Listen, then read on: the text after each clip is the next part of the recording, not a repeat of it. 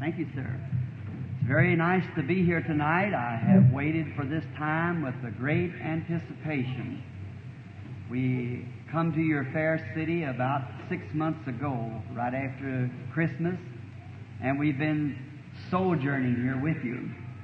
And one day while out with Brother Tony uh, Stromei, I, we fell on the idea that it would be nice to get better acquainted before we had to leave. And we thought it would be nice to have a little campaign down here to get the, we all get together and have some fellowship around the Word of God.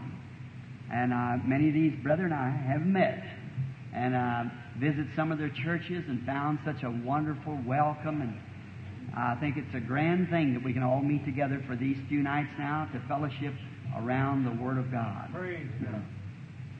We are trusting that it'll be a great success to the glory of God in the upbuilding of the cause that Jesus died for. That is, that He might have a church without spot or wrinkle when He returns. Now, we don't represent any certain organization. We just come as the interdenominational to gather together with every Christian that we might have this fellowship together. And we are going to pray for the sick people. And many times when you mention praying for the sick, then they say a divine healer. No, I, I don't believe there is but one, and that's Christ. Amen. uh, we sometimes they pin that on you as divine healer, but because you pray for the sick. But I do not believe that praying for the sick would make you any more of a divine healer than it would make you a divine savior to pray for the lost. Amen. So right. we know that we would not be a divine Savior or a divine healer. We believe that all these great benefits that we enjoy today in this Christian economy we have was all purchased at Calvary by the Son of God, Jesus Christ. We believe that He was wounded for our transgressions.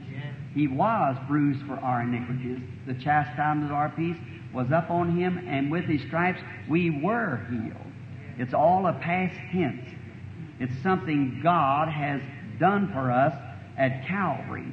And as Christians, we have the right to enjoy these blessings that He has purchased for us. So therefore, no man could save another. If it would have been so, Jesus would not have had to die. But when Jesus died at Calvary, He settled the sin question forever. Amen. And every man, every creature on earth, when he died, was saved at that very minute. Every the price was paid completely. It was so met that God identified as it was true. Now, the only thing we have to do to receive this is to accept it, to believe it, and accept it. But no matter how much that He died for our salvation, we, we must ourselves accept it as our own personal experience, our, our own desire. We must want to be saved and believe that upon the basis of His shed blood that we are saved after we have met the requirements of the Bible. I believe in the Bible being the full revelation of Jesus Christ. Now, I do believe that God can do things that's not written in the Bible because He's God. But as long as we can find it in the Bible as a promise, then we know it's true because the, the Word is true always. And so we believe Him to keep His promise. I believe that He's almighty. I believe He's infinite. Being infinite, He knows all things. He knows all things. A million years before there was a world, He knew we'd sit right here tonight. If it isn't, He isn't infinite. And if He's and if He isn't infinite, then He isn't God. So we believe that the Word, this Bible, is the Word of God. Amen. And therefore that that you can hang your soul upon any phase of it. Yeah. That's the only way you can have faith is to believe you got faith has to have an anchoring place somewhere. And it must anchor on a place and nothing could be more solid than the Word of God. Because the Word is God. That's what the Bible says, teaches us. Therefore, when God says anything in here a believer can punctuate it with an amen. Amen. Anything that he says. Now, because him being infinite, omnipotent, omnipresent, he cannot be one without the other, and to be God, he has to be all of it. Now, therefore, as being finite, like we are, this year we can work on something and we think we got it perfect. Next year, maybe tomorrow, we have to change your mind. It's different. We found something better because we we're finite, but He's infinite. So when He says a word, it's forever that way. It can never be improved. It can never be taken back. If God was called on the scene in any case, and the way God acted on that scene the first time, He must forever act the same way when He's called on the scene again. Because if He'd act different than He did the first time, then uh, there's something wrong. He, he, it could not be perfect. See, therefore He acted wrong when He acted the first time. If He acted second time different than He did the first. Yes. Therefore, when God made a remedy for man to be saved in the Garden of Eden, he, they've tried to improve his remedy through 6,000 years and can never touch it. He made upon the basis of the shed blood of an innocent victim. And he's never changed it. We've tried to educate people to Christ. We've tried to denominate them to Christ. We've tried all kinds of systems, but they've all failed. There's only one place that man can meet on a common ground and of worship, and that is under the shed blood of Jesus Christ. Amen. It's been that way from the beginning because he cannot change it. It's always the blood, the blood. And today, when we think that we're different from the other fellow and so forth, it just does not work. We must still accept that basis of the shed blood. And therefore, when God was called on the scene to heal a man, He healed the man upon the basis of his faith. And when He's called on the scene again, He'll heal the next man the same way. Or he acted wrong. If God ever did heal a man because he believed, and then the next man calls with the same kind of faith, God's obligated to do the same thing to the next man if not his respective person and acted wrong in the first place. So you see, back to the Word. I, I believe it with all my heart. Now, we are expecting God to do great things for us. And we want, when we leave, to see a blessing left in this city. And I know you'll be a blessing to me. For wherever two or three are gathered in His name, He promised to be there. Yes. Now, if that isn't so, then we're all lost, and the Bible's wrong. That makes Jesus Christ here now. Yes. If that isn't so, then what are we preaching? What are we believing? See, He's here. Wherever two or three Yes. are assembled in my name, I'm in the midst of it. Now, we must act then and believe and, and believe that He is here and act like He's here. And remember, He watches us after we leave here also. And we're trusting that every unsaved person will be saved during this campaign. We're trusting that there will not be an empty seat in every one of these churches here that's represented from this time on.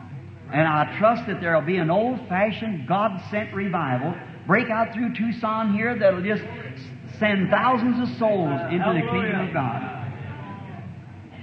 I believe that's the will of God. That's His desire tonight. And there's no one person can do it by themselves. It takes us all together to pull together, to pray together, to stand together in unity in the Spirit and pray for this. A brethren's been telling me that the churches has had prayer meetings prior to this meeting. And I'm so thankful for that. It'll, when you gather together to pray like that, it changes the whole atmosphere when we pray. Now, we will not try to keep you long in the, each evening because I know you must get out and go to your work. So we'll try each night to let you out early so that you can return the next night. This is just a little visit. And we come together and uh, we are just got the four nights. I believe it's, I think that's right, Wednesday, Thursday, Friday. Yeah. All right, four nights, and then we end here in this same auditorium for a businessman's breakfast a Saturday morning, which uh, the public is invited.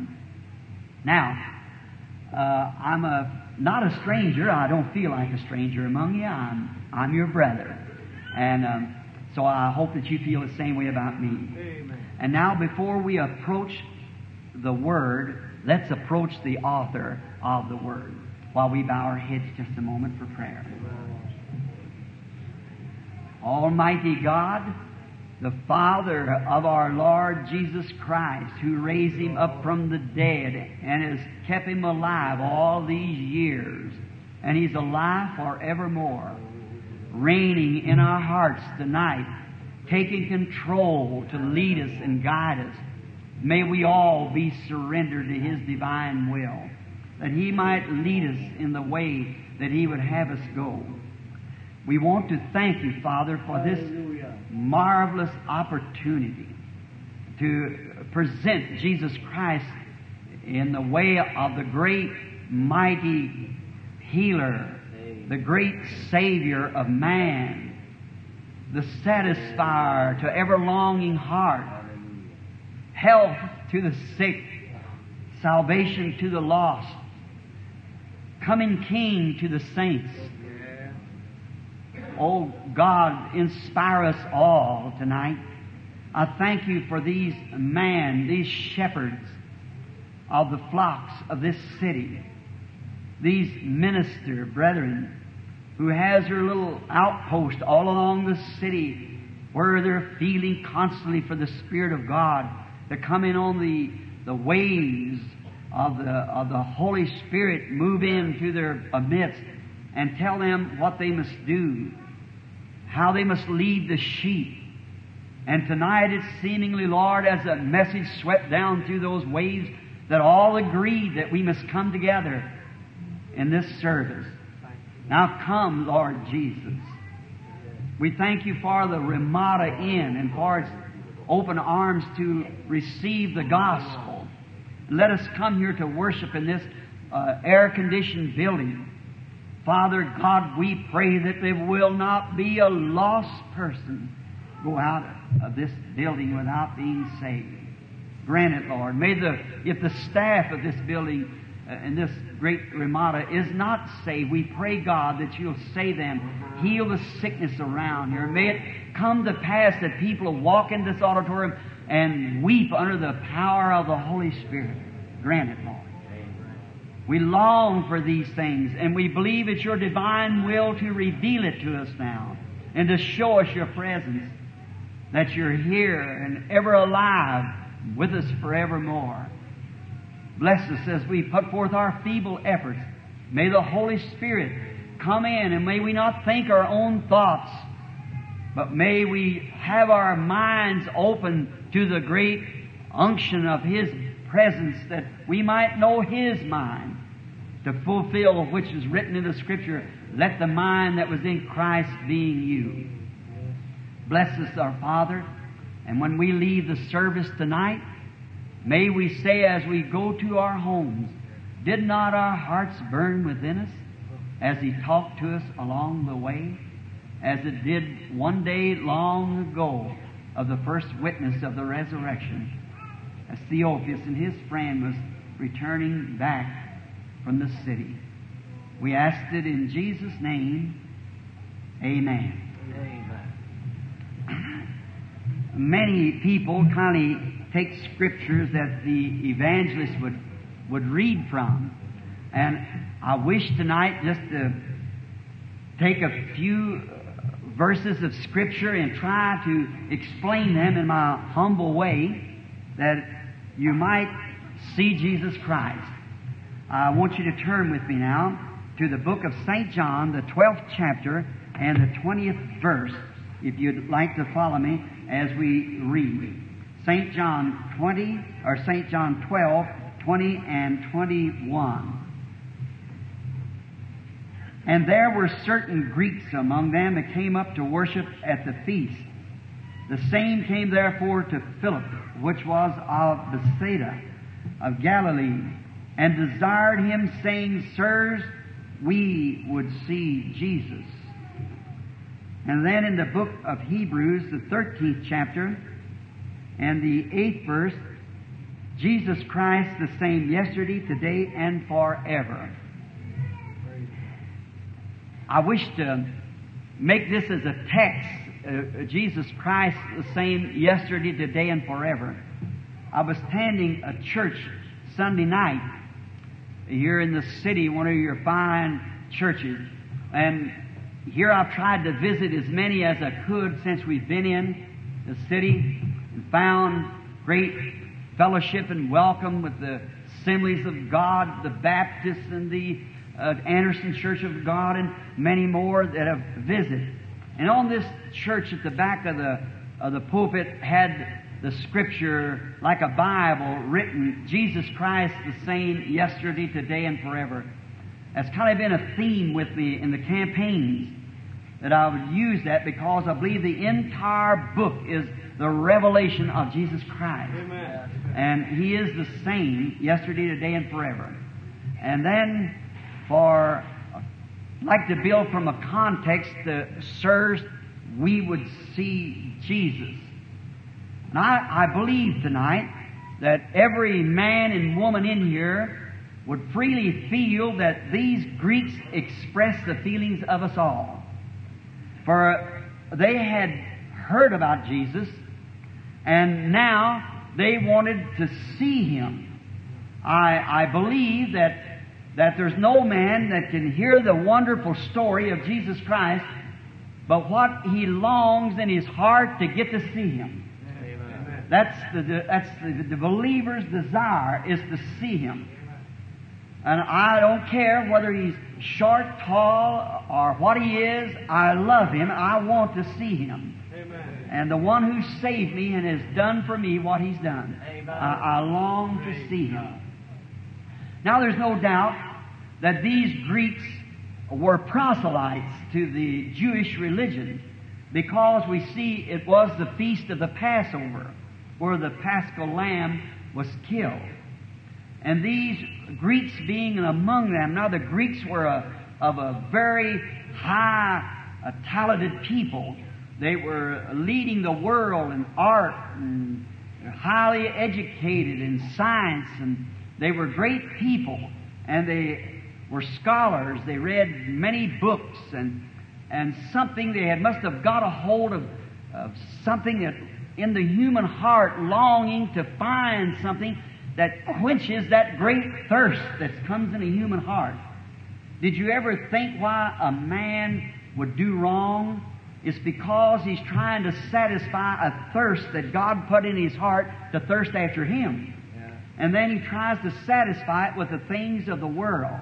And it'll never be satisfied until it's quenched by God Himself. That He can come in and satisfy that great longing and thirst in the human heart.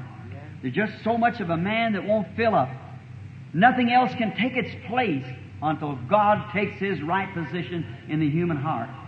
And these Greeks had heard, and no doubt had been reading the Old Testament, and they had heard about the coming Messiah and what he should be when he ar- arrived. And they had longed to see what God would be when he would be manifested in the flesh. What a man would look like that would be filled uh, to the capacity until the fullness of the Godhead would be in him. What would he be? And they'd heard about Jesus that claimed to be this person, the Messiah that the Jews for thousands of years had looked for this coming one, where God Himself would be made human in the form of His Son in order to bleed and die, for there was no man could die for the other because we were all guilty together. Yes. One man could not save the other. And there had to be a man who was worthy in the old laws of the ministers' laws of the kinsman redeemer. It had to, God had to become kinfolks to us. And He crossed His, his tent and came down from being God, the great Jehovah, and was made flesh in the form of His Son that God might be manifested and be worthy and kinfolks to us that He might die to take away our sins, to save His own creation. Oh, the story's so great. Thank you, Lord. There's no way to approach it, uh, to know the real, how you could express it. There's not, it isn't on the human tongue. that could express what love that is, that God would come down, the Creator, to save His own creation. Now, we find these Greeks thirsting. They'd heard, faith cometh by hearing, and hearing of the Word. The Bible said so, Hebrews. Said, faith cometh by hearing, and hearing of the Word of God. Now, they had heard that there was to be a Messiah. So then, they come to see. They, they come to see this person that was to be that Messiah who was believed among the people was that Messiah. Now that's the same position that we set tonight. We have heard about God. We've been taught about God. Through the years we've had churches, great churches, great men, great evangelists, but I believe we're living in the shadow of the coming of the Lord Jesus. When this church has come from justification under Luther, sanctification under Wesley, into the baptism of the Holy Spirit, and coming to the perfect church without spot or wrinkle, that through the, that church that God might redeem back all the blood-washed saints and take them home down to the age. And we're, the, we're becoming more Christ-like and more in the minority all the time. Now, we find that these men hungering, they come to see what this man looked like. And they ask the question, Sirs, we would see Jesus. Now they'd heard about him, heard others speak of him, read of him in the Bible, but they wanted to see him. Now, to my text, the Bible said he's the same yesterday, today, and forever. Then if these men was desirous to see him, and God made a way that their anticipation could be satisfied. He made a way that they could see him by one of his servants. Now, if, if he's the same yesterday, today, and forever, and we have the same sincere desire to see him, isn't he obligated to show himself among us? Now, that's a great big statement. But if the Bible isn't right, then where are we at? Hmm?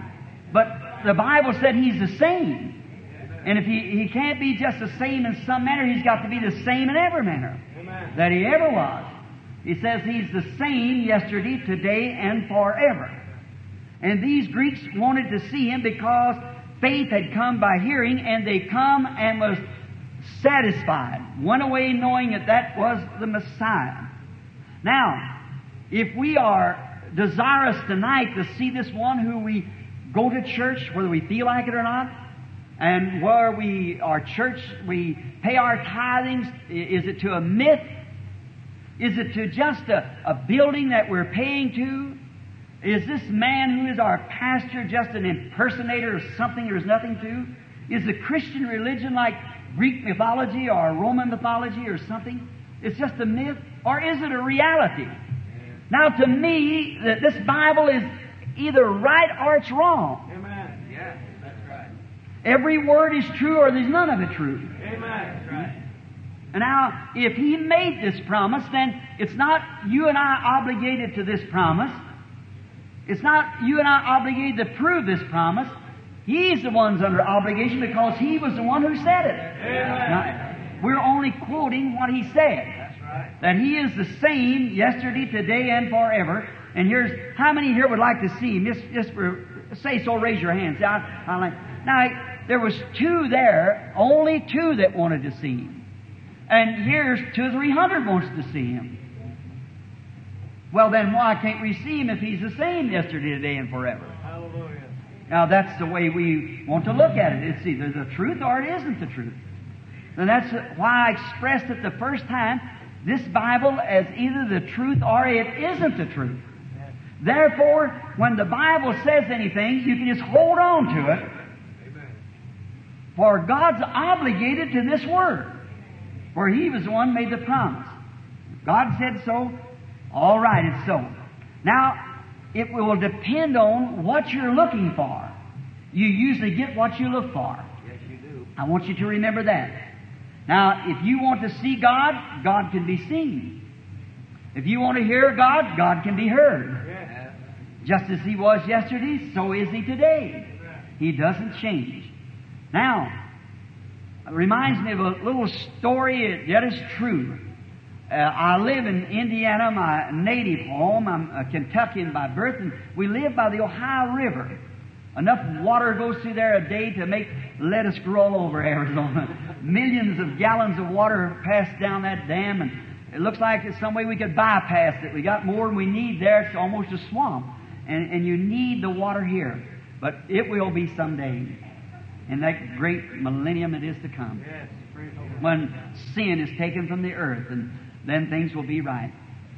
There was an old fisherman lived down on that river. He was a deacon in my church. His name was Wiseheart, a very fine old man. And there was a certain Sunday school uh, in our city, a fine church, a great, fine, internationally known denomination of fellowship, fine pastor, and fine people. And there was a certain family in our city that went to this church, and there was a little boy in this family who got real enthused one day after hearing so many flannel graph uh, readings and so forth. He said to his mother, he said, Mama, if God is a great God as you say He is, could anyone see Him? She said, Son, you should ask your Sunday school teacher. Mother's not able to tell you that. So he went to the Sunday school teacher and he said, Teacher, I would like to ask you something. You tell me about great God. Said that's so great, and He opens the Red Sea for the Israelites, and He makes the sun to shine, and He whirls the earth perfectly in time in its orbit, and uh, so forth. Said, uh, could anyone see Him? She said, that's too deep for me. You'll have to ask the pastor. So he got to the pastor and he said, Pastor, uh, could anyone see God? Said he's so great. I hear you speak from him from the pulpit, telling how great he is. Said, could anyone see him? Said, No, son, no one could see him. Said because you just can't see God. That's all. We just have to believe it. Well, the little fella, it didn't suffice it. So he, one day he was with the old uh, brother, uh, fisherman on the river, and they went up to what's called the Six Mile Island. It's six miles an island from Louisville, Kentucky to this uh, island.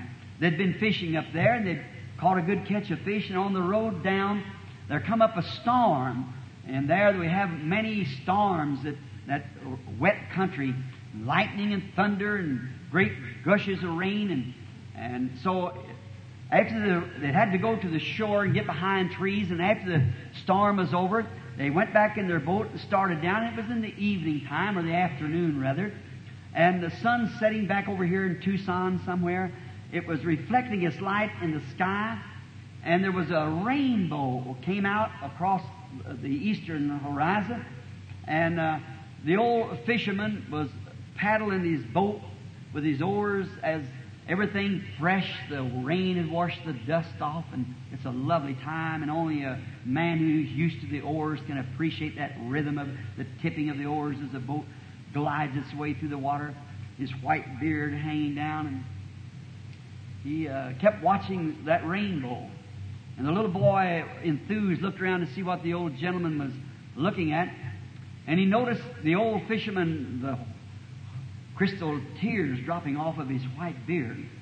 And the little boy sitting in the bow of the boat become so uh, enthused till he rushed towards the stern of the boat and said to the old fisherman, Sir, I'm going to ask you a question that my mother, nor my Sunday school teacher, nor my pastor could, could satisfy my longing to know something. He said, What is it, son? He said, Can anyone see God? And the old fisherman, so overcome by his, the little fellow's uh, question, pulled the oars into the boat and threw his arms around the little boy, and the tears run down his cheeks. He said, God bless your little heart, honey.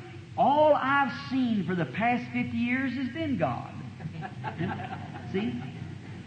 You can get so much God on the inside that you can see Him anywhere you look. But until that desire to see Him, you won't see Him. You can see Him in the sunset. You can hear Him in the call of the bird. You can watch Him everywhere. He's on every hand. But the old man had so much God inside of him, he could see God everywhere. And I think that's kind of the way we ought to look for God, and we can see God anywhere we look. Now, but we're back to Jesus Christ the same yesterday, today, and forever. Now, how would, how would we know if I said, the Methodist people, do you believe that? They'd say, Amen. And I'd say, Baptist, do you believe it? Amen. Pentecostals, Church of God, and so forth, do you believe it? Amen. We believe it. And I'm glad you do. I believe it too. But now, what if we went around the city to find Jesus Christ?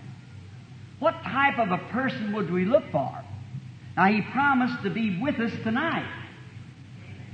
Now, if that isn't so, then the Word isn't so. You say, well, that isn't just inspired. Then to me, the rest of it isn't inspired. I don't know which is or which isn't inspired if it all isn't the truth. Amen. Amen. I can't pick it out. It's just all the Word of God.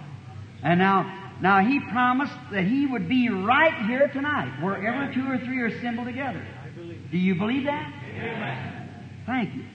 Now, then, if He is, what type of a person would we look for if we went to look for him? Uh, would we would we try to find a man that was wearing a robe and uh, had long hair, and beard? Would that could that be Jesus? Just anybody could wear a, a robe and have long hair and beard. Any impostor could do that. There's a many man wearing a robe tonight knows no more about God than a Hottentot would know about an Egyptian night. That's right. But it, uh, it isn't that we look for. We look want some uh, dignitary because he wasn't. Uh, what would we look for for nail scars and prints of thorns? Any impersonator could dress himself up like that. It still wouldn't be him. And how do we know that he had uh, a robe on and how he dressed? We only know it would you look like the pictures that we see the, the painters paint? No, that's the psychological painting that some man had his conception of what Christ would look like. And if we had to go by that, which one would be right? There's Hofmann, Sallman, and how many more? All different descriptions of him. So you'd be a bit confused what he would look like. Would he look like Hofmann's painting of him, or Sallman, or some of the rest of them? We don't know. If Hofmann's right, then Sallman's wrong. See? Sallman's right, then Hofmann's wrong. And see, you wouldn't know what to look for. But how would we identify him? Well, we would identify him the same way that he identified himself in the beginning. Yes. Right, by his works. Well, what he done? If I do not the works of my Father, he said, then don't believe me. But if I do the works, though you don't believe, believe the works. For they are they that testify of me. They tell what I am. We'd have to find out then that uh, what made him manifested, what identified Jesus Christ in yesterday, would be the same thing that would have to identify him today. Amen. Now, we Methodists would think our church identifies him. We would think that our, we Baptists would think our church identified him. And we Pentecost, see, I'm all of them, that we would, we think that ours identified him. Reminds me of, I was in uh, Little Rock, Arkansas. There might be some of my fine Arkansas friends here. They, one night at the Robinson Memorial Auditorium, there was a, a beggar sat on the street that had uh, crutches and he sold pencils. And he got healed. And the next day, he was walking around with these crutches on his shoulders, testifying. And he's up in the third balcony, and he just taken the whole floor up there. And we couldn't hardly preach because of the noise. And he is shouting and carrying on, being all up and down the streets and every business place testifying, sitting on the corner, and is called out in the audience, and the Lord Jesus made him well. And so he said, I want to ask you a question, Brother Branham. I said, What is it, sir?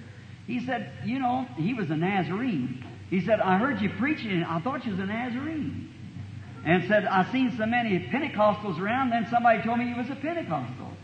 And said, then I heard somebody said that you belonged to Missionary Baptist Church said, What about this? I said, It's all true. I'm a Pentecostal Nazarene Baptist. that's, it. that's it. See, we are born of the Spirit of God, then we are brothers and sisters in Christ, and these uh, brands don't mean nothing. I used to herd cattle and up here in, uh, where I worked on a ranch, and and up in Colorado, and the Hereford Association grazes the valley there and the Troublesome River, and we got a drift fence where the herders put their cattle up. The ranger stands there counting those cattle as they go through. I've stood there many times with my leg over the horn of the saddle, watching the ranger.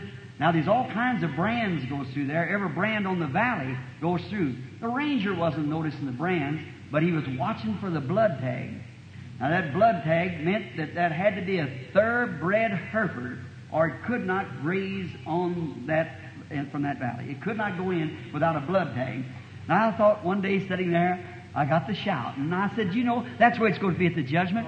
He ain't going to notice what brand I got, but we got the blood tag. That's the thing. When when he sees the blood, we can go in. That's all. And our brands will be long forgotten at that time.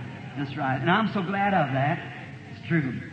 Now, what now, if we can see how he identified himself yesterday, then we'll know what he would be today because he would identify himself the same today that he was yesterday. Is that true? Amen. Then he would do the works of God. Now he wouldn't be dressed, he wouldn't have a certain education, we have no record of him going to school, and he wouldn't be a certain eloquent speaker because we find that his language was so so poor until the common people heard him gladly. See? So he would be uh, just a man. But what would identify him would be the identification that the Scripture says that he would be. And that's how we would have to identify him. And that's the way he was identified then because he wasn't any spectacular man in a certain uh, array of dress. He had no organization that he boasted of. He had no no uh, credentials from any certain fellowship that he could say, I belong to the biggest. Or, see, he only had the works of God that was proven and spoke of that would identify him. And that was his credentials. That was it. Who can condemn me of sin? And sin is unbelief. See? Which one of you can condemn me? If I haven't done just exactly what well, I was supposed to do, then you tell me where I failed, in other words. Now that's the way it would be today, identified. Now, let's find out then how he was identified in that day. Was it by a certain fellowship? Was it by a certain form of education?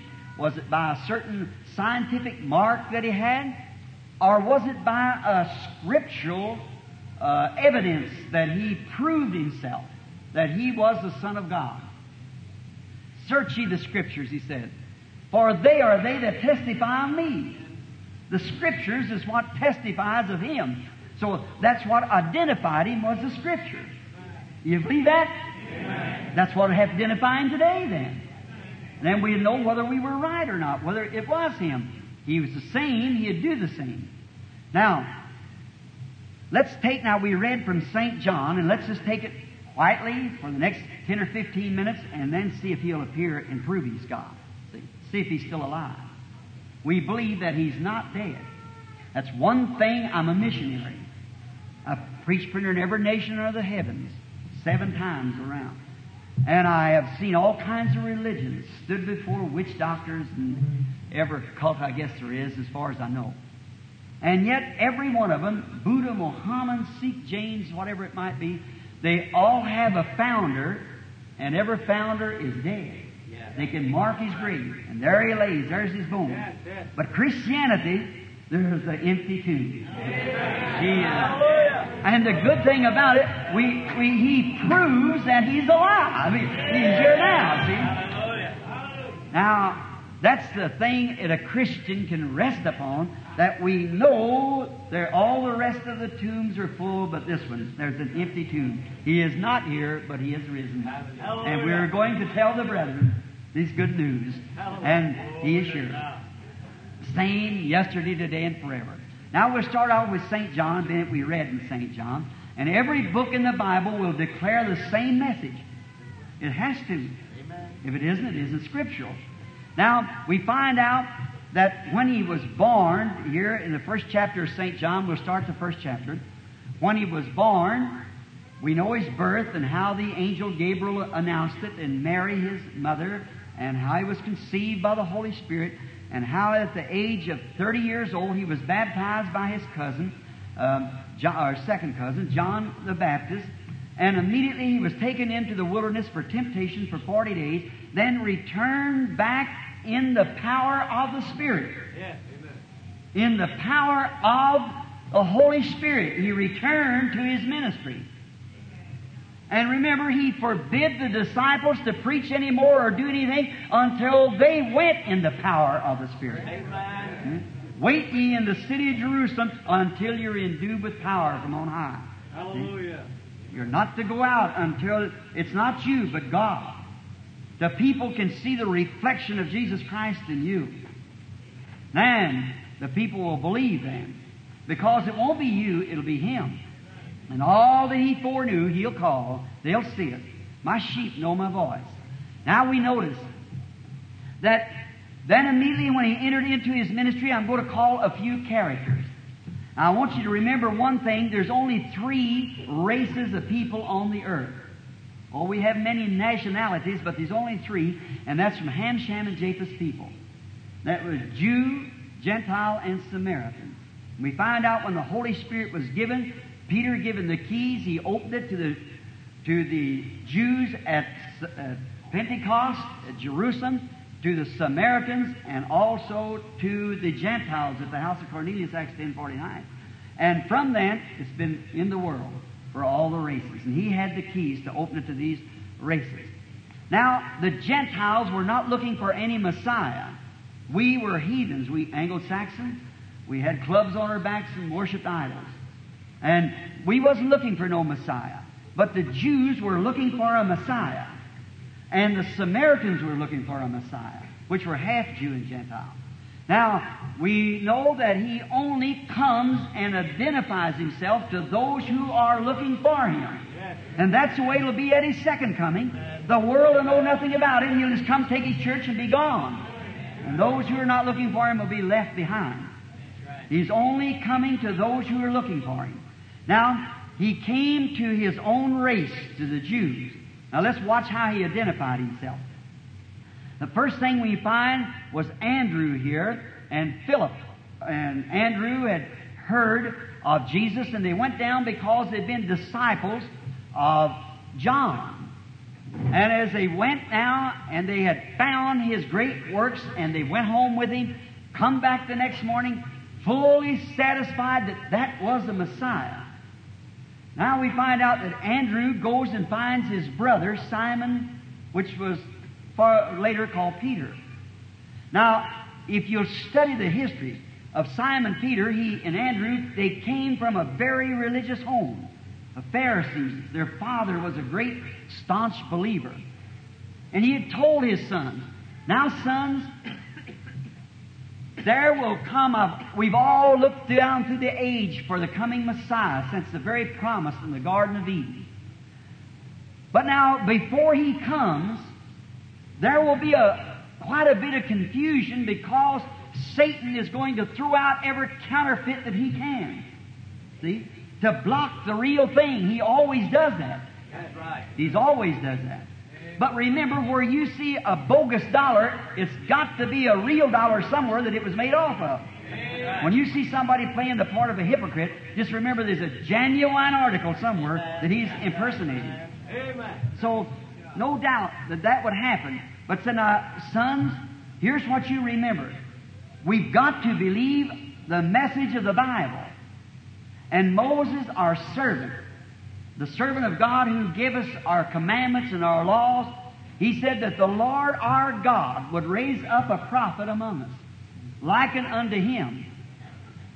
And now, when Messiah comes, the Bible says that he will be a prophet.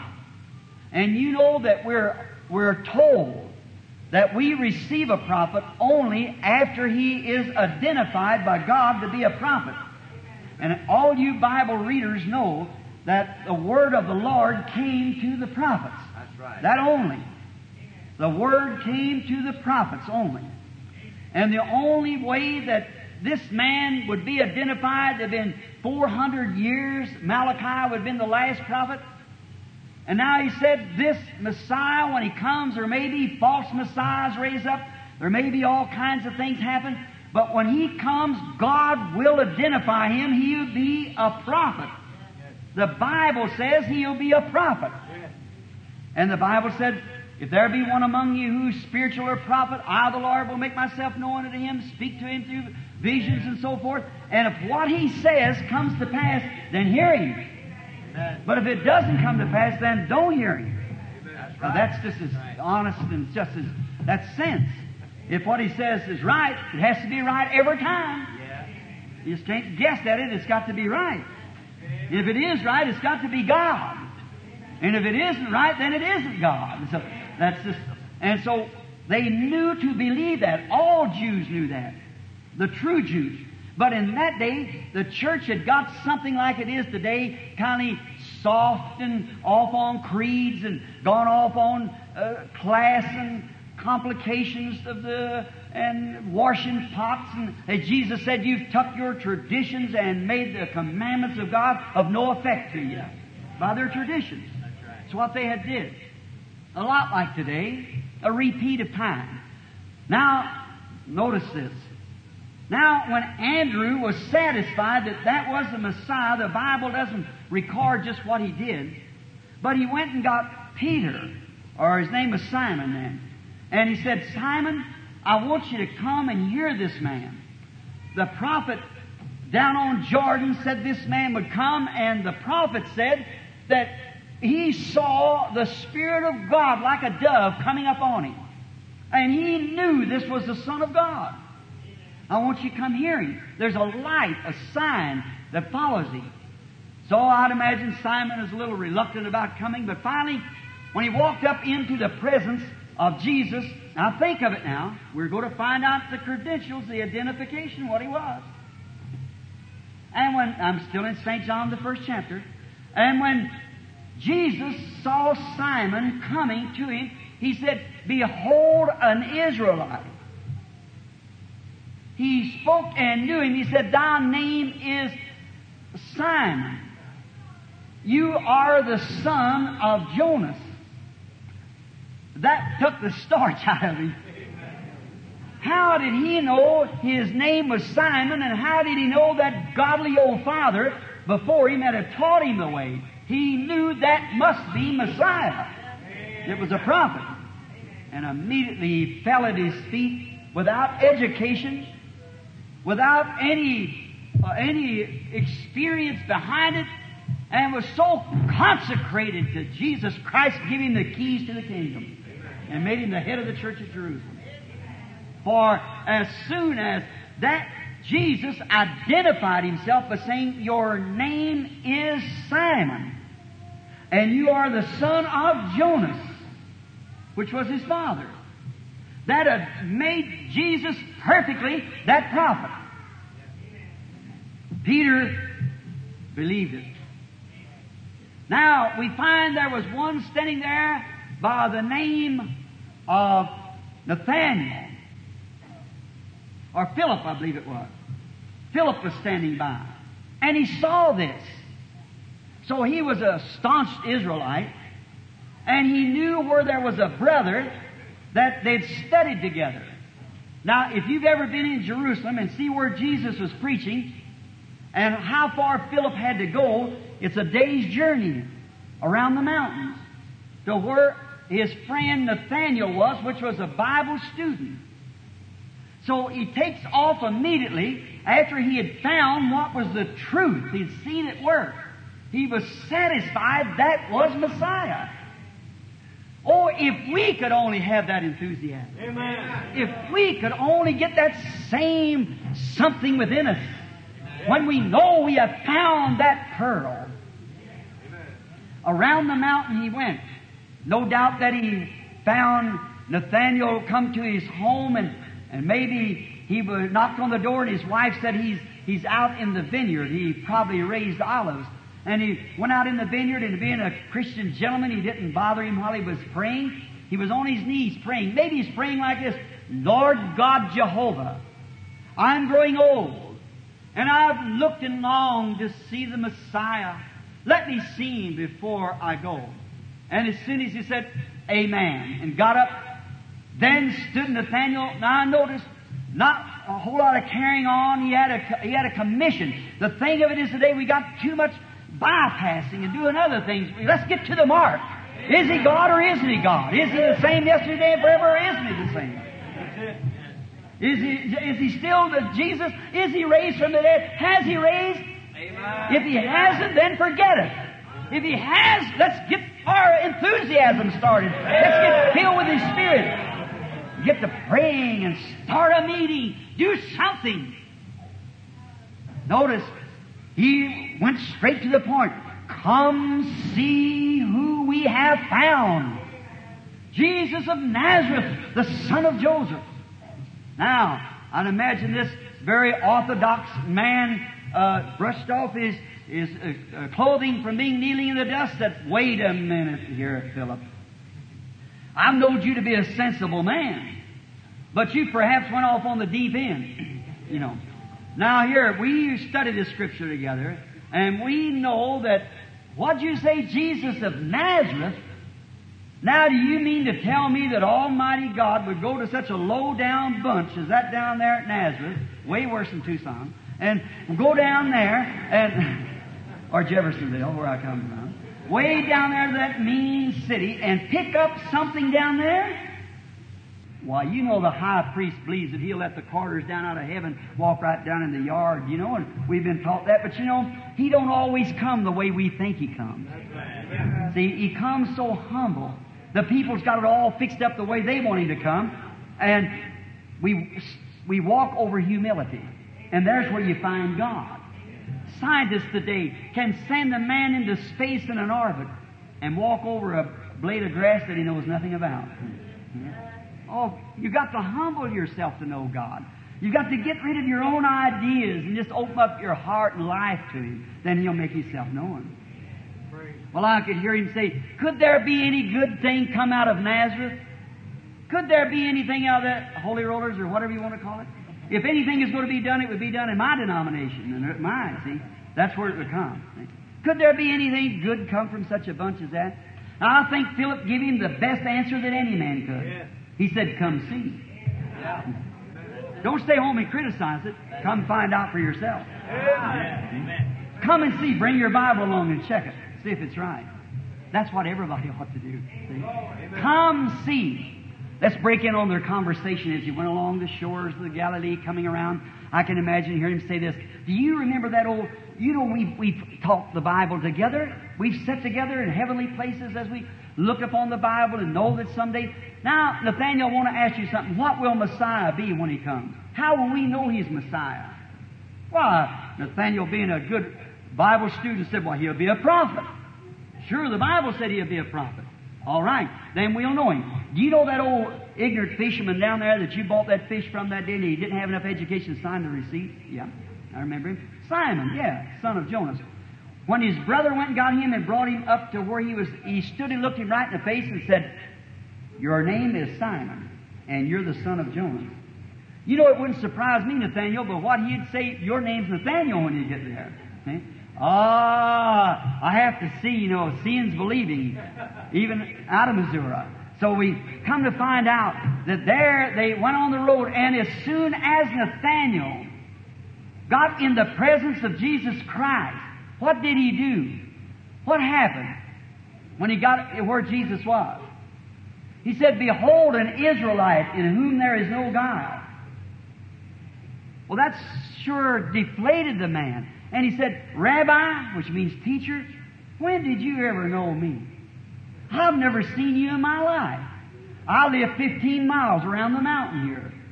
And I never even heard of you until yesterday afternoon. And here I come around and you, and you tell me that I'm an Israelite. Or you say it was because the way he was dressed. Oh no. All the Easterners dressed like that and wore beards. You are an Israelite in whom there is no guile. Now what about that? He said, Rabbi, when did you ever see me? He said, Yesterday when you were under the tree before Philip called you, I saw you.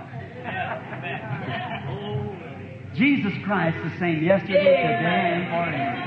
See? What did he say? His priests might have been standing there. There might have been a lot of critics standing there, which there was. But he run up to him and he said, Rabbi, thou art the Son of God. Thou art the King of Israel. His name is indelible tonight. Is wrote in the Lamb's Book of Life. There was those standing by, of course, who didn't believe that. Certainly. They said, This man is a fortune teller. He's Beelzebub. And Jesus turned around. Wow, they had to answer their congregation for something. The works had been done, it, it, it was there. So he said, This man is Beelzebub, a fortune teller, telepathist or something. Jesus said to them, You speak that against the Son of Man, it shall be forgiven you. But someday the Holy Ghost is coming. And if you speak to do the same thing, and if you speak a word against that, it'll never be forgiven you. In this world or in the world that is to come. It's never to be forgiven. Amen. Now, that was the generation we're in now. Now, we got the first generation identified. We can pull more, but let's go now because we're going to have to start the prayer line. There was the, the Jews, the real Orthodox, real Christian, God called believers, recognize that right now. Then one day he was going down to Jericho, but he had need to go by Samaria. Wonder why? They were looking for a Messiah. But we Gentiles wasn't. But now we are looking for a Messiah. See? See, we've had 2,000 years like they had 2,000 years. See? But we've had 2,000 years looking for him. We've heard of him, but now we're looking for him to come the second time. And now we notice that he had need to go up to Samaria. That's up on the mountain. And when he went up to Samaria, it must have been around noon, so he sent his disciples into the city to buy victuals. From the city came a little woman. Now, if you want, if I had time, I could break that down and tell you why she come at that time of day. All the decent women has to come together. The ornery and the decent are not associated together. They cannot be caught in public at the same time, even to this day. Now, she was marked a woman of ill fame. You know what I'm talking about. Prostitute. Now we find out that she come up there about 11 o'clock in the day to get draw water. And let's think she's a very attractive woman. And she had her water vase on her shoulder and it uh, kind of comes up. I've seen them put one pot on their head and one on each hip and walk, talk like women can and never spill a drop of it. And they, what a balance. I don't know how they do it. But you're walking along, and she had this, it's got two handles on it, and then to go to the well, it's got a window, and you let it down and get the water and then draw it back up. And this was Jacob's well, where Jesus, just outside the city, it was a public well, and where Jacob had dug the well and watered his animals there, and so he drank from it himself. And so we find this woman coming up to get her water. And she started to let down the pot. Let's think that she was thinking of the nights before and and she let, started to let the windle down as she hooked the hooks over the, the uh, arms of the vase to let it down to get the water.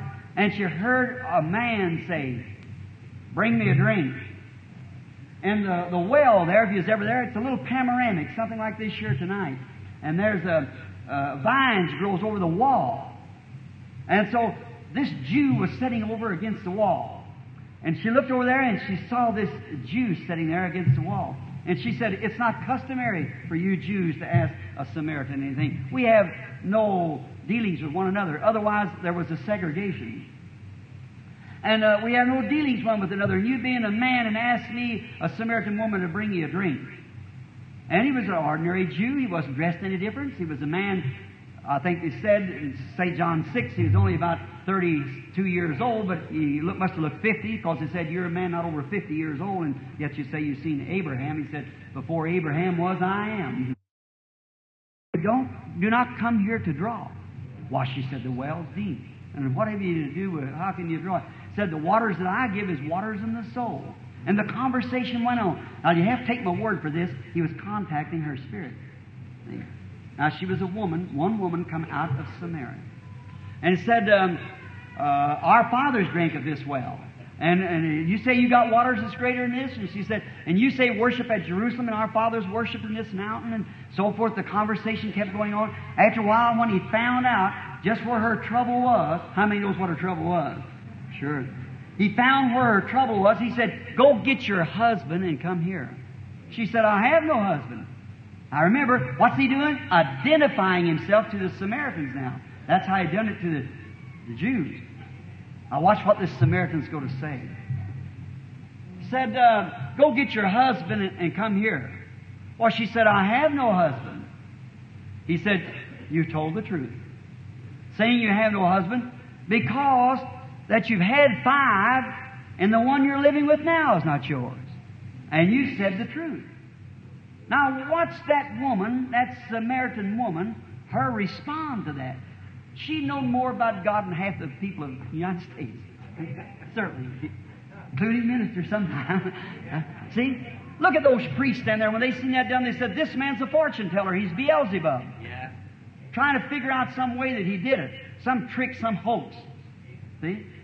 But this little woman said, Sir, I perceive that you are a prophet. Amen. Watch. We know, we know that there is a Messiah coming called Christ. And when He comes, this is what He'll do. he said, I'm He that speaks to you. That was enough. She knew that was, that's what she did. She rushed into the city and she told the man of the city, Come see a man who told me the things I've done. Isn't this the mark of the very Messiah? When have we ever had it since the time? Here is the real Messiah.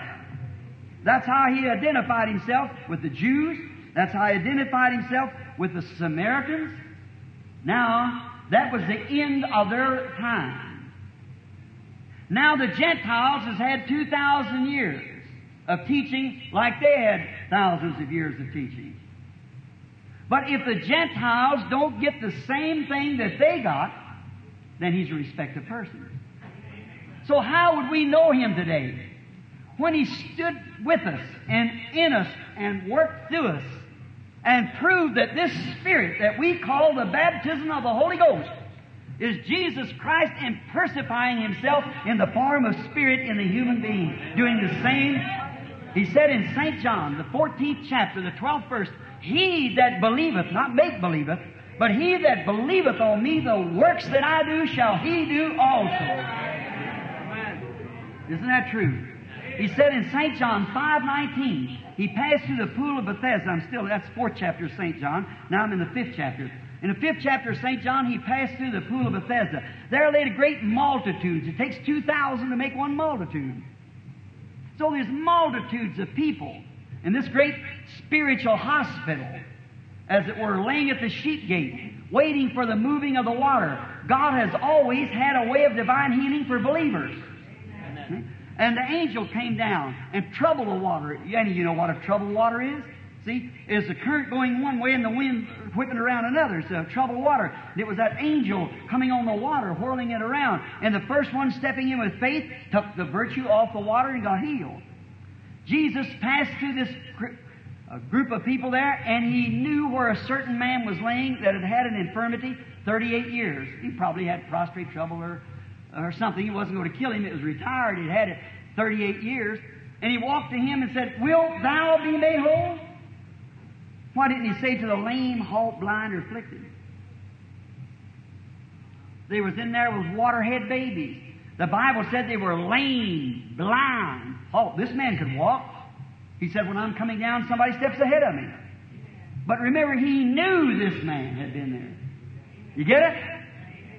And he said, Take up your bed and go into your house. There's no question about that. He went on. For he knew he'd do it.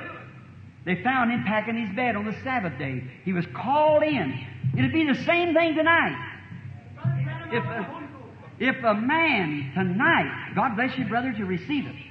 If a man tonight was healed and could prove it that he was healed, knows it in himself that he was healed with a prostrate trouble, what do you think would take place tomorrow? Somebody will be saying, I know somebody sits on the corner, I know where he's a crippled person, I know where this is or that is. Go heal them. See, that's that same devil. Yes, it is. Jesus was questioned. Listen what he said in St. John 5 19. Verily, verily, I say unto you, and verily means absolutely. I say unto you, the Son can do nothing in himself. But what he sees the Father doing, that doeth the Son likewise. See? He never did nothing until first he saw the Father showing that in a vision. That made him the God prophet. And if today he's still the same. The same God prophet, the same Holy Spirit that's dwelling amongst the people. We have received Him in the form of the baptism. We've received Him in praying for the, each other. We've seen Him speak with other language and we've seen Him interpret it. We've seen Him do these great signs in the day. And now we're moving on into something else. We've had a lot of impersonation. We've had a lot of these things, but that doesn't take it away from the Bible truth. He's still the same yesterday, today, and forever. He's still Jesus Christ. He's the Son of God. He's alive forevermore. He said a little while, and the world, that's cosmos, the world order, the ordinary denominational group, will see me no more.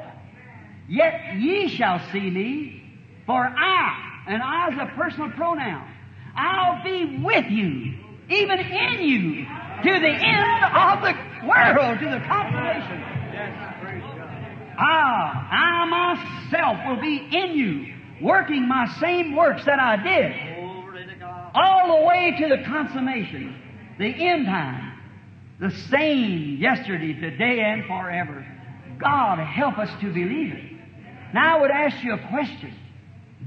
If He will appear here in our midst tonight, now I want you to know this, that there is no such a thing as a divine healer. No more than there is a divine Savior. On earth today, He is here in the form of the Holy Spirit. And He's only here to confirm what He's already promised. He's here making His Word manifest. When He came the first time, He proved that He was Messiah by what He was doing. It proved it was Messiah. Now He said, as it was in the days of Noah, and in the days of Lot, in the days of Noah, the water came. In the days of Lot, the fire came. What are we looking for now? Fire. Watch how he proved himself. He came down. There was Lot down in Sodom, the lukewarm church member, half backslidden. And there was a three angels that came from heaven and came first to Abraham, who represented the called out group out of that Sodom. It's already been called out. And two of the angels went down in Sodom and preached. Never done very much miracles. A modern Billy Graham. But he identified himself as being a servant of God. And immediately after Lot came out, the lukewarm left the city, then fire destroyed the place. But notice, what type of one stayed with Abraham? Notice. Now, Abraham was 100 years old and Sarah was 90. 25 years they'd believed that promise of a coming son, holding on to it. That's where he comes to those who's believing, holding to that promise. And watch. The two went down. The one that stayed with Abraham identified himself. He was sitting with his back to the tent. And remember, he had been Abram till just a day or two before that. And Sarah been S-A-R-A. Now she's S-A-R-A-H and he's A-B-R-A-H-A-M, Abraham. And notice he called him not his first name, his given name a day or two before. Abraham. Where is your wife? Sarah, S-A-R-A-H, princess. He said, she's in the tent behind you. Now he had his back to the tent. And he said, Abraham, I, I'm going to visit you according to the promise that he made. See who he was? And he said, uh, and Sarah, your wife's going to have this baby. And Sarah, in the tent behind him, the Bible designates she was behind him. In the tent, she laughed to herself. And the angel said, Why did Sarah laugh? See? Why did Sarah laugh? Knowing what she was doing in the tent behind. See what I mean? And when Abraham went out, let him out, he went on his road, Abraham said that he talked to God, Elohim. What? Elohim, the all-sufficient one. What was it a sign of? What did Jesus say? As it was in the days of Lot, so shall it be in the coming of the Son of Man. That that was somebody said to me, Brother Branham, you don't believe that was God, do you? The Bible said it was God. And that's all I know. He said it was God. What was the sign of? That God, in the last days, before the world is destroyed, He will appear in the called out group God identifying Himself in human flesh among His people. Amen. Here He is, the same yesterday, today, and forever. Now, it isn't a question whether He heal you or not. It's a question whether He's alive or not. If He's alive, He keeps His promise. If it isn't, it's just a mythical story that we've read from somewhere, and that's all there is to it. I believe that He's alive tonight among us. You believe that? I have no clock. I don't see. My watch is broke, and I, I don't know what time it is, but someone tell me what time it is. 15 to 10. I'm, 50, I'm right now 45 minutes late. I didn't mean to do that. I'm sorry. Forgive me. Let's bow our heads just a moment. I'm asking you a question. The scriptures, weeks from now, we could be staying on that same subject. It's the identification that Jesus is here. Sirs, we would see Jesus. And He's the same yesterday, today, and forever. If you could see Him move into our midst tonight and do just the same things right here that He did when He walked in Galilee, would you believe Him? If you would raise your hand, say, I would believe. If I could just see Him do the same thing that He did there. Our Heavenly Father, it's such a lovely group of people. They're so responsive. And I, I, we're so happy ministers, Lord, to see people who respond to the gospel. It means that there's a sign, sound of a rushing wind in the air. It might be the thing that we prayed for here in Tucson to see a great revival. We are here to identify ourselves as your servants, as a true witness of the Bible. And we know that in the beginning was the Word, and the Word was with God, and the Word was God, and the Word was made flesh and dwelt among us. And we know this Bible expresses God's thoughts to His people. And a word is a thought expressed. Lord, may the meditation that's on my heart that you're the same yesterday, today, and forever. May the Holy Spirit help tonight to express that word, that it will become a living oracle right among us. That we will see that Jesus is alive. By doing so, Lord, I believe that the audience of people will receive Him. The ones that are not saved will want that wonderful Savior to know that after 2,000 years, here's His promise, just as live tonight as it was the hour He made Him. And the sick will be healed. The saints will be blessed. We feel that the revival that we pray for will be on the way. Lord, this is as far as any man can go. Just say what you have said. Now we want you to come, dear Jesus, and express to us tonight your presence, that we all might know that you're here. And it'll thrill our hearts, Lord, to know that as we walk down the street, it'll make all of us think the next time we start to do anything or think things wrong, we know that you're watching us. We know that you're here. We know it's totally impossible, Lord, for this to happen without you. So we pray that you'll grant it tonight. In Jesus' name, amen. Now, we give out prayer cards every day. And now we can't take them all at once, and we're a little late. I, I believe that we're supposed to close this by 10 o'clock. And um, we'll just call a few prayer cards and pray for some of the sick people. And maybe the Holy Spirit will grant something among us. I want every person to sit perfectly still. Keep your quietness just as quiet as you can be. Hold your place, and then remember. Pray. Now, let's see. We start from Mr. Anywhere. Uh, Billy's somewhere here. If I just see where he's at, he give out prayer cards, I don't know what he give out. Or he's back in the shadow back there. Uh, what? A's 1 to 100? All right. Uh, let uh, 8 or 10 stand up. A number 1. Who has prayer card A number 1? If you can't get up, well, we'll pack you. We'll sit you.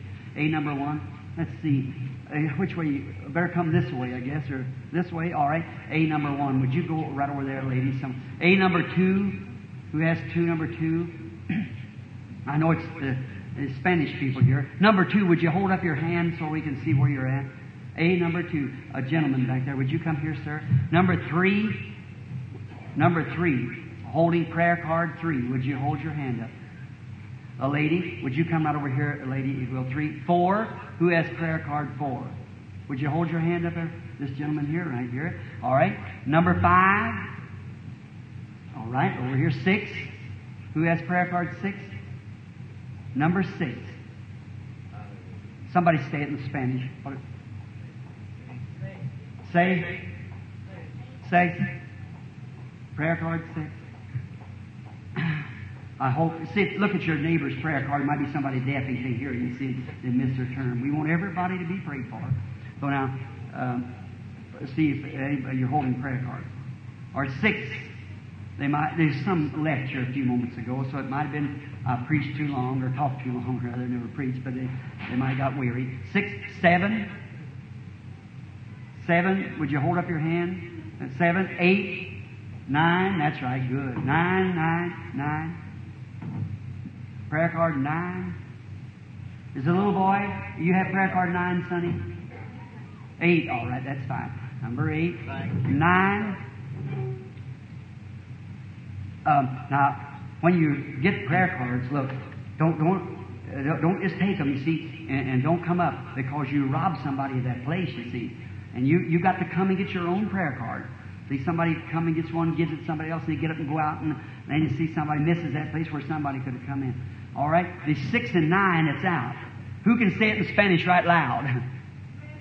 All right, ever what that was. All right, that's fine. All right, if that prayer card is here, uh, all right. Does that lady have that a six or nine? You six? Good.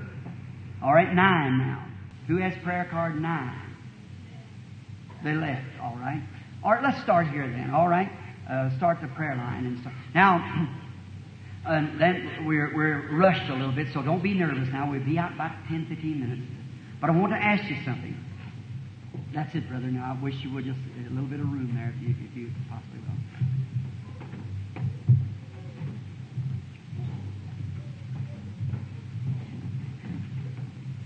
Thank you.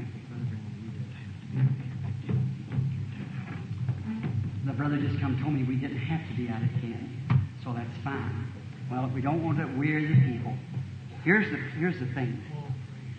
As far as I can see, now how many out there does not have prayer cards and yet you're sick? Raise up your hand. Does not have prayer cards. What's this all? You don't have to have a prayer card. You have to have faith. See, prayer card is just something you're holding in your hand. See, it's just a card with a number on it. That's all there is. A card with a number, one, two, three, or whatever it is. And sometimes we, each day we give out new cards because these people come in and we start from one place to another. How many's ever in one of the meetings before? Let's see your hand. Oh, well, I thought I was before a strange audience and then talk on something like that. See, well, no, there's two thirds in here has been to meetings before. All right, you understand what way we do it. Now, I do not see a person at this time that I could say that I know. I might know some of you, but there's no one that I see that I know. I can't see one person.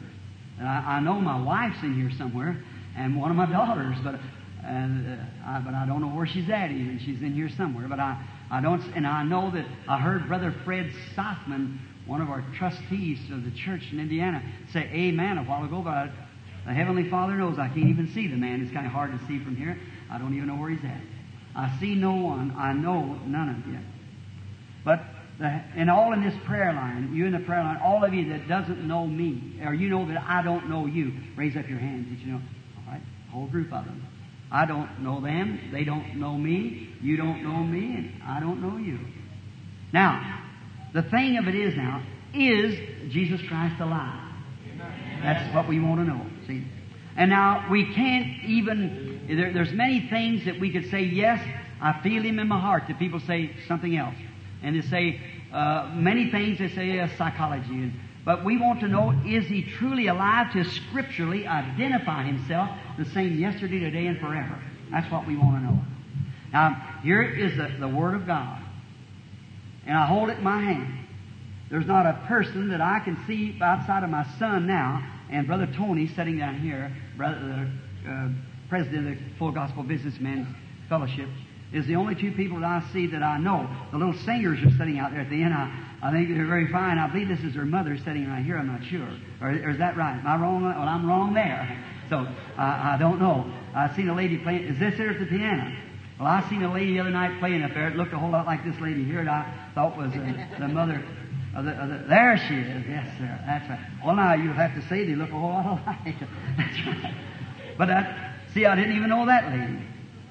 Now, therefore, I stand here with ministers around me, behind me, out front, Christian people, and here we stand here. And I claim that the Bible evidence of Jesus Christ is the prophetic sign. The Bible says so. And He's the same yesterday, today, and forever. And promised that if we believe on Him, the works that He did, we would do also. Now, is that true? Now, if that is the truth, every sinner ought to find himself here at the altar, a place here and ask forgiveness of sin. Every sick person ought to accept your healing right where you're at. Because there's no virtue in me. I'm a man.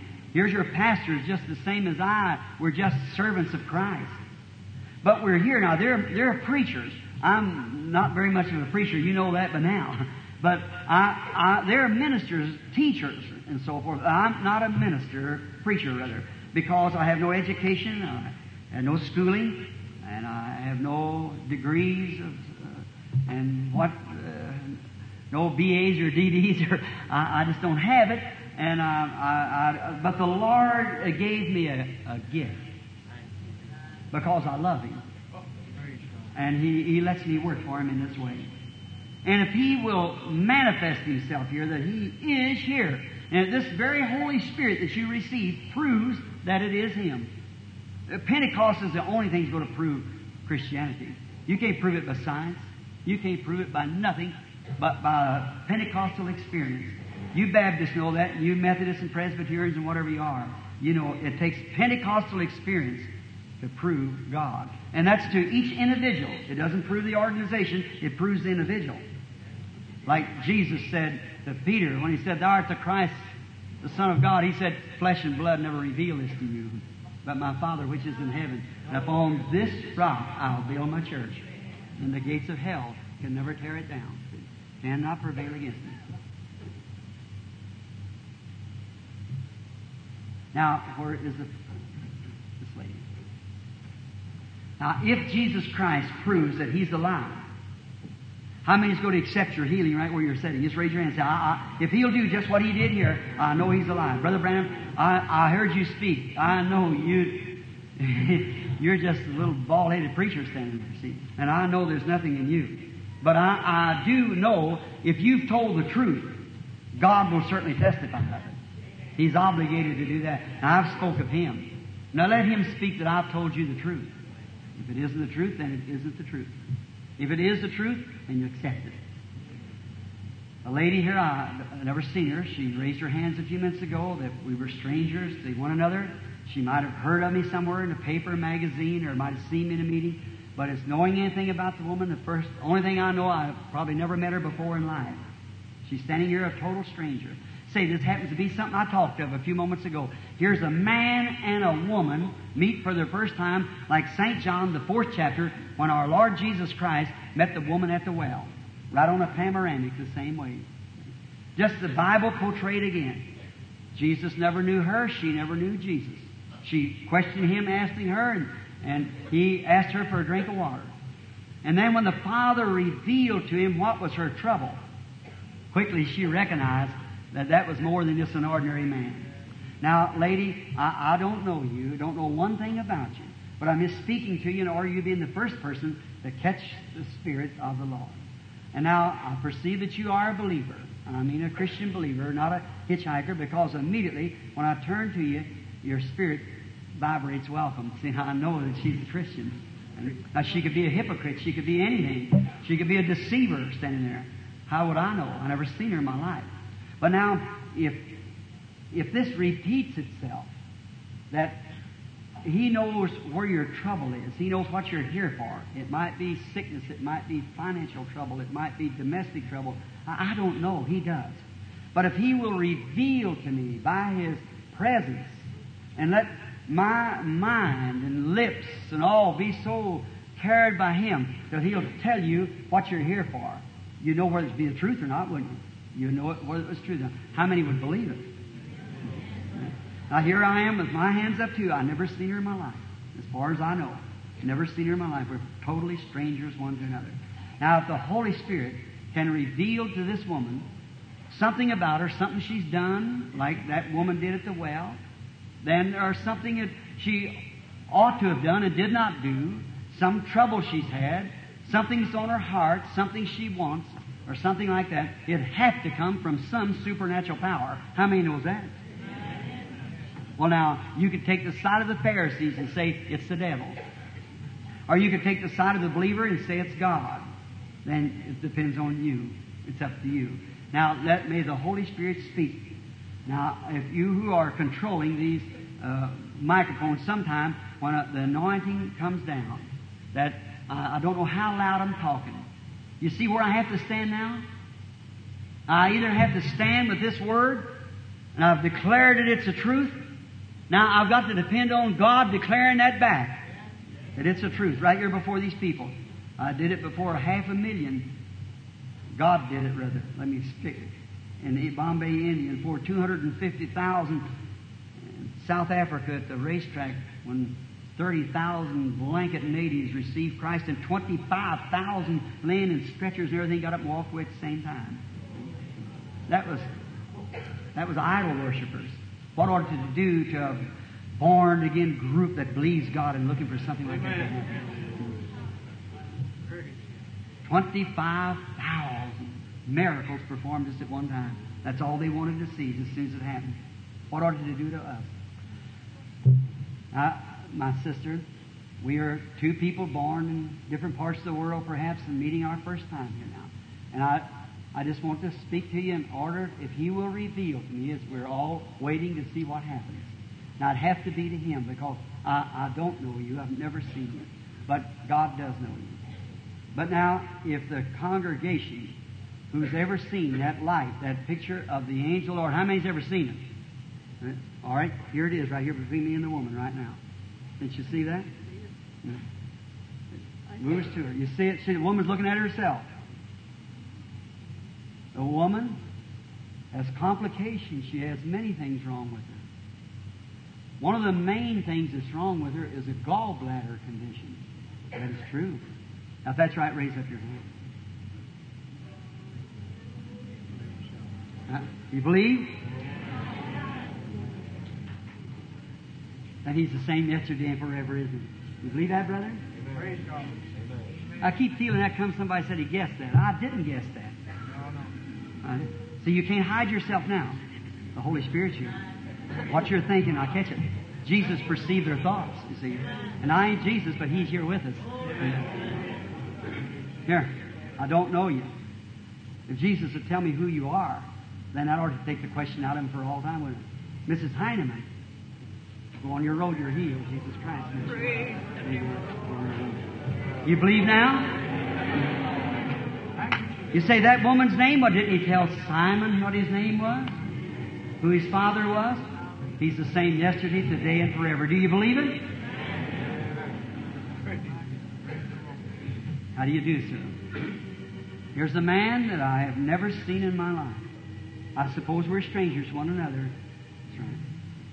So that the people know, just raise up your hand so the people can see that we're strangers. I've never seen the man. He looks like he, he was healthy enough. I don't know the man. I've never seen him. God knows all about him. Now, if he was sick and I could heal him, wouldn't I be an awful person if I didn't heal him? But I couldn't heal him because I can't do what Christ has already done. He's already healed if he's sick. It's just something to me. If Jesus was standing right here with this suit on it he gave me, he could not heal you. He'd tell you he'd already done it. He was wounded for our transgression. With his stripes, he'd ask you to believe it. But he could identify himself that he's the same yesterday, today, and forever, and that's just what he's doing. Yeah? Right. Now here's the man. The other was a woman. I've never seen him, met him. We're just strangers. Your owner. Now, sir, if the great Holy Spirit, which you're conscious right now, something happened right then, didn't it? Now that light settled right over the man. Just ask him, I want you to know this. Just a second ago, a real sweet, humble feeling come over you. Is that right? Raise your hand if that's right. See? I'm looking right at it. See? There it is. All right? The man is a tiny, he's been hard hearing in his ears, but he's had a serious something happen to him. He's had an operation for a rupture. That's what you're wanting me to pray for. If that's right, raise up your hand. All right. Is that right? You believe that? Now, see, you don't guess those things. They're truth. Here, he's got something on his heart. You want to believe whether it's God or not. There's something else on your heart. Something you're wanting. There's somebody out here in the audience suffering too. It's your wife. That's right. She's got complications and misery and pain right now. Isn't that right? All right, sister, you're healed too. Both of you go home. Jesus Christ makes you. Go on your road rejoicing. Thank God. You. Believe now. Have faith. Don't doubt. Believe. All things are possible to them that believe. See, I cannot heal. I'm no healer. But Jesus Christ has proven Himself that He's here with you.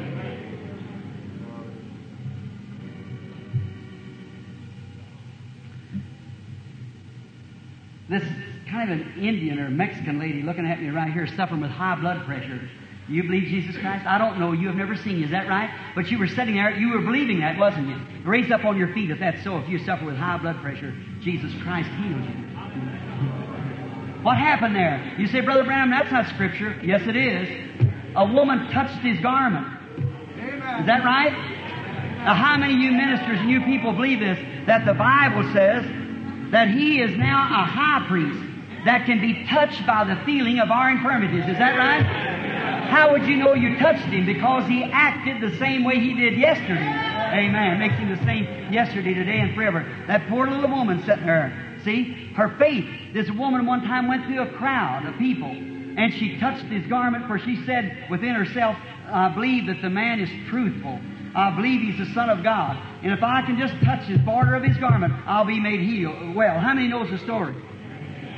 Well then, if he, the Bible says in the New Testament, book of Hebrews, that he is a high priest that right now can be touched by the feeling of our infirmities.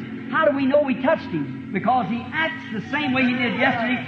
Now you know the woman never touched me. She's 30 feet from me. But she touched that high priest who we're in contact with. There you are. Each one of you can do that if you'll just believe it. Amen. You see he's the same? Now ask the little woman. I never seen her, never know her. She's just a woman sitting there.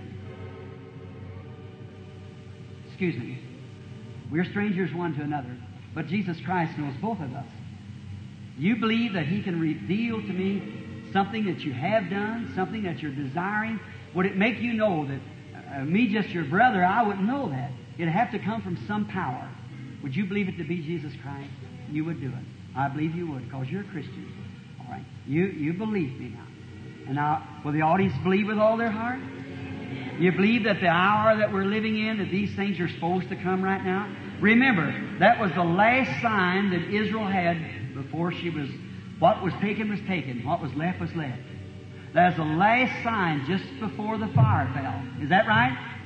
We've had signs, wonders, sanctification, baptism the Holy Ghost, speaking in tongues, divine healing. But what was the last sign before Sodom burned? This very thing you're seeing tonight. God manifesting Himself in human flesh, knowing the secret of the heart. Jesus Christ said so, as it was in the days of Sodom. So shall it be in the coming of the Son of Man. You're looking at the woman, you're reading her mind. I'll turn my back to her then. Don't think I ain't catching what you're thinking, because I am. All right, lady, you just come up here now so I'll look up and I'll catch someone else. Now, we are total strangers. But if Jesus Christ can reveal to me what your trouble is, will you believe it? If you will, raise up your hand. I see you're extremely nervous. That's right. And especially, that happens in the late of the afternoon when you get tired wore out. Everything seems to go strange to you. You're suffering also with arthritis. If that's so, wave your hand. And I notice that when you're when you're trying to get out of the bed, you go real slow. When you get up in the morning, kind of hard for you at that time. That's true. Something strange.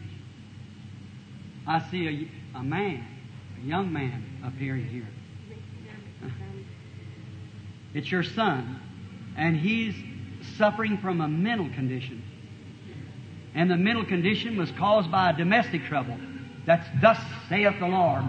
That's true, isn't it? You believe now? Then go find it the way you believe. God be with you. Have faith and believe. It'll be all right. You believe with all your heart? Sure. He knows all about you. How do you do, sir? We're strangers to each other, I suppose. The Lord Jesus knows both of us. We are two men met here for the first time in life. But there's someone here oh, shaking. That's his weakness. You see, I spoke for an hour or more. It didn't hurt me, but just one vision. That doesn't. How many feels you understand that? Daniel saw one vision, was troubled at his head for many days. Jesus preached all night and everything, but one little woman touched his garment, and he said, I perceive that virtue has gone from me. Is that right? That's strength, and it would do that to the Son of God. What would it do to me, a sinner? See, it does something to you. Frankly, the whole audience now is just becoming like a bluer. See? I don't know you, but God doesn't. But if He will reveal to me what's in your heart, then He, Jesus, perceives their very thoughts. He knows your heart. And if He can reveal to you your desires, would you believe you would receive it? How many out there would believe you would receive it? That art to settle it if you believe it.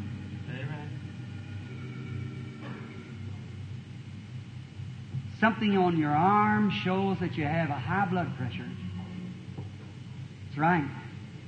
But it's got a cause. And the cause is from a goiter broke. That's right. You believe me to be his prophet or his servant, brother? You believe he knows you?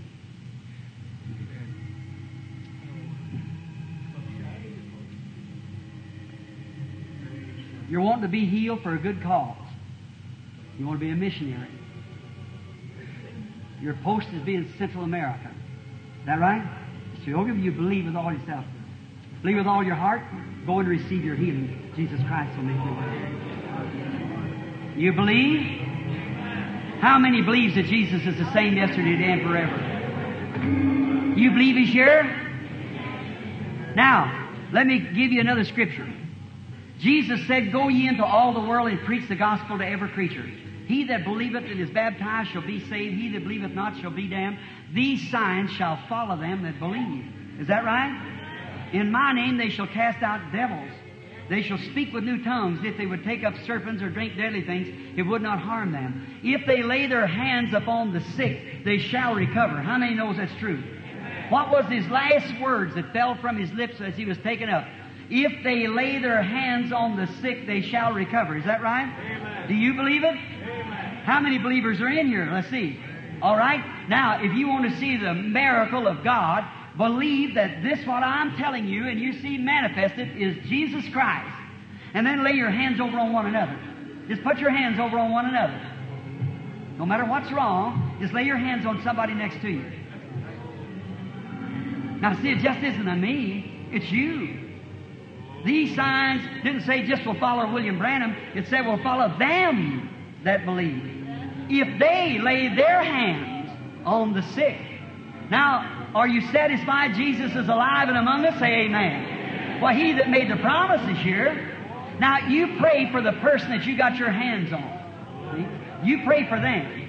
See? Don't pray for yourself. You pray for them because they are praying for you. See? Now, you know he's here. He made the promise, and if he'll stand out here before the people and confirm it and prove it that is true, then you believe it with all your heart. Now, I'm going to pray for all of you. And while you pray for one another, let's believe now with all of our hearts. Our Heavenly Father, we are indeed, our hearts are thrilled. You are here tonight. There is no place too humble, no place too great, no place too far, but what you'll come to your believing children. Oh, great God of heaven, you have sent Jesus Christ in the form of the Holy Spirit, which is here now and identifying Himself the same yesterday, today, and forever. And the children are believing it. I've given them your word. You have confirmed your word. Now, there's many sick here, and they're, they're thrilled. They're happy. They have their hands, these believers, these believing children, have their hands laid up on their sick brother or sister. They are believing, they're praying for he or she. And God, you made the promise. It's your word. Now, as your servant, I bring this uh, service to this place that we as believers come to challenge the devil that he's bluffed us around as much as he's going to. We believe that Jesus Christ is the same yesterday, today, and forever, and He's alive and here with us tonight. And we are following His commandments by laying our hands on one another. Satan, turn them loose, come out of them in the name of Jesus Christ. Let this audience of people go for the glory of God. Turn them loose, Satan. We adjure thee by the presence of Jesus Christ, the living one, the resurrected Son of God. Leave them going. Come out of them for the glory of God in the name of Jesus Christ. Every person present that feels that Jesus Christ has kept His word, that He's come in our midst, that He's here because He promised to be here. He's here and identified Himself. He's the same Lord Jesus that walked in Galilee and you believe that He keeps all of His Word, and because somebody, a believer, identified himself with you by laying his hands upon you to identify himself with the Word of God, that you are now healed, and you resent Satan holding you any longer, your faith goes loose to believe that God is here to keep His Word. Stand on your feet and accept your healing. All that believe it, rise up to your feet. Blessed be the name of the Lord. Raise up your hands and praise Him now. You are healed in the name of Jesus.